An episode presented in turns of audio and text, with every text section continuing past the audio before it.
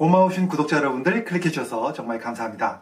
오늘은 제가 건강하고 활력 있게 나이 드는 두 가지 방법이라는 주제로 말씀드리고 있는데요. 이 내용은요, 제가 바로 이 책, 이 석세스 에이징에 나온 내용을 일부 정리해서 말씀드립니다. 이 책을 보니까요, 이번에 새로 나온 책인데요. YG벨이라는 출판사에서 나왔고요. 저자는 여기 보시면 예, 데니얼 레비틴이라는 사람입니다. 이 데니얼 레비틴은요, 인지심리학자이자 신경과학자이고요. 이미 전작 그 정리하는 뇌라는 책으로 잘 알려져 있는 베스트셀러 작가인데요.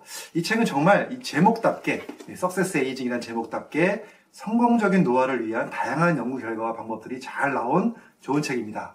또 아직 젊으신 분들한테는 이 노화가 먼 훗날의 이야기처럼 들릴 수도 있는데요. 사실 젊을 때 잘 알고 준비해야 하는 것이 건강한 노화를 위해서 매우 중요하다고 생각합니다. 이 책에는 아주 많은 유용한 정보들이 있지만 그 중에서 제가 우리가 건강하게 그리고 활력 있게 나이 들어가기 위해서 꼭 실천해야 할 것 두 가지만 뽑아서 말씀드려 보겠습니다. 궁금하시면 끝까지 봐주시고요. 도움이 되셨다면 좋아요, 구독, 알림 설정 해주시면 감사하겠습니다.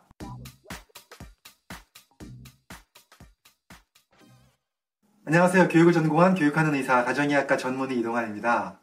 100세까지 살다 돌아가신 두 사람이 있었습니다. 그런데 한 명은요, 70세까지 활력 있게 살았고, 그 후 약간 기력이 떨어지긴 했지만, 95세까지 특별한 질병이 없었습니다. 그런데 다른 한 사람은 50세부터 서서히 건강이 쇠하기 시작하면서 60대, 70대 여러 가지 질병이 찾아왔고요. 결국 80세부터는요, 24시간 간병이 필요한 상태로 살아갔습니다. 자, 둘 다 똑같은 수명을 가지고 있더라도 우리는 누구나 이 첫 번째 사람의 삶을 원할 것입니다. 이 이야기는 바로 이 책 서문에 나오는 이야기인데요.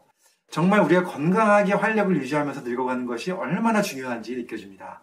자, 그렇다면 건강하고 활력 있게 나이 드는 법, 그 첫 번째는 무엇일까요? 바로 소식입니다. 즉, 적게 먹어야 한다는 것인데요. 이 전문 용어로 말한다면 열량 제한이라고 하죠. 적게 먹으면서 열량을 제한하는 것은 대부분의 사람들에게 큰 이득을 준다는 것입니다. 물론 모든 사람에 해당되는 것은 아닙니다. 저체중으로 기력이 없는 사람은요, 해당 사항이 없겠죠.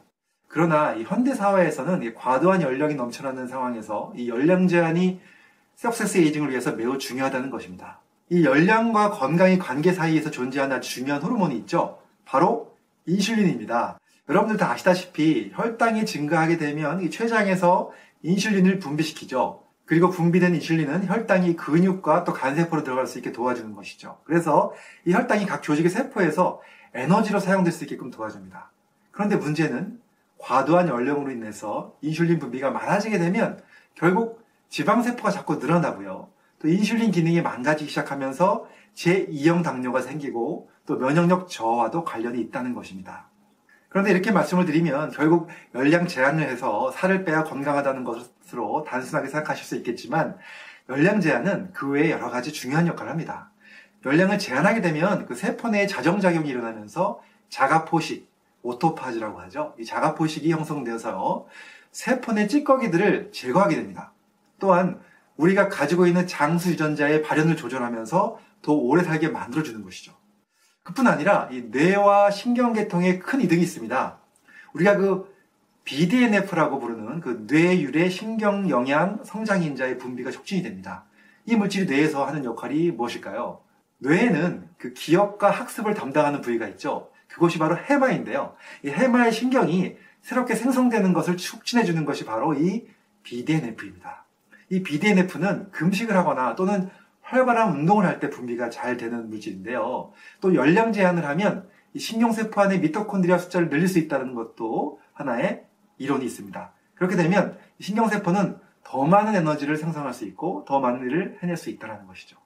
그렇기 때문에 혈당을 올리는 당분을 줄이고 소식을 하게 되면 뇌신경세포가 더 건강해질 수 있기 때문에 노화로 인한 그 인지기능 저하를 훨씬 더 줄일 수 있다는 것입니다.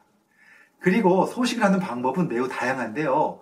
일주일에 하루나 이틀을 금식하는 경우도 있고요. 또 1년에 한 2주 정도를 금식하는 경우도 있고, 또는 식사 때마다 배가 부르지 않게끔 조금씩 먹는 것도 하나의 방법입니다.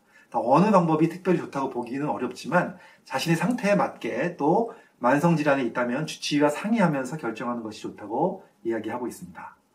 그리고 이 책의 저자인 데니얼 레비티는요, 일주일에 두 번 정도는 저녁을 먹지 않고 또 평소에도 배가 고프지 않으면 먹지 않는다고 합니다. 이렇게 소식을 실천하는 방법은 자신에게 맞게 정하시면 될 것 같습니다. 사실 저도 소식을 하는 것이 얼마나 건강에 좋은지 알고는 있었지만 실천하지 못했던 부분이었는데요. 이 책을 읽으면서 다시 경각심을 가지고 한번 실천을 해보려고 합니다. 그 다음 우리가 건강하고 활력있게 나이 드는 방법 두 번째는 바로 새로운 경험에 도전하는 것입니다. 특히 나이가 들어가면서 이러한 활동이 매우 중요하다는 것인데요. 그 이유는 신경 가소성 때문입니다. 신경 가소성이라는 것은요, 그 뇌세포들이 서로 연결되어 있는 그 시냅스라는 것이 있는데, 그러한 것들이 새롭게 만들어지면서 이 뇌 기능을 재구성할 수 있다는 것입니다.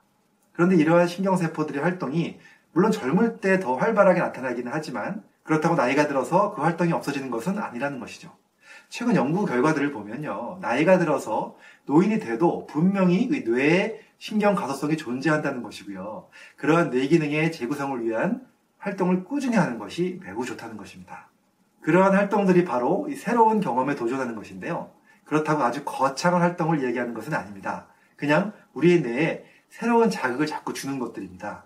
예를 들면 뭐 새로운 산책로를 걸어보는 것, 또 새로운 책을 읽고 또 새로운 사람들과 만나서 대화하는 것, 또는 렌터카를 빌려서 운전하거나 또는 다른 사람의 집에 주방에서 요리를 해보는 것, 이렇게 아주 익숙하지 않은 것에서 뭔가 새롭게 적응해야 하는 그런 여러 가지 상황들을 경험하는 것 자체가 우리 뇌에다가 가소성을 증가시켜주는 활동이라고 보시면 되겠습니다.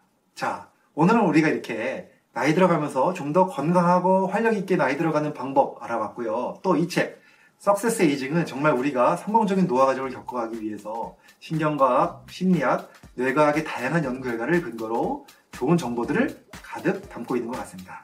우리 고마우신 구독자 여러분들 앞으로도 더 건강하시고 또 행복한 생활 되셨으면 좋겠습니다. 감사합니다.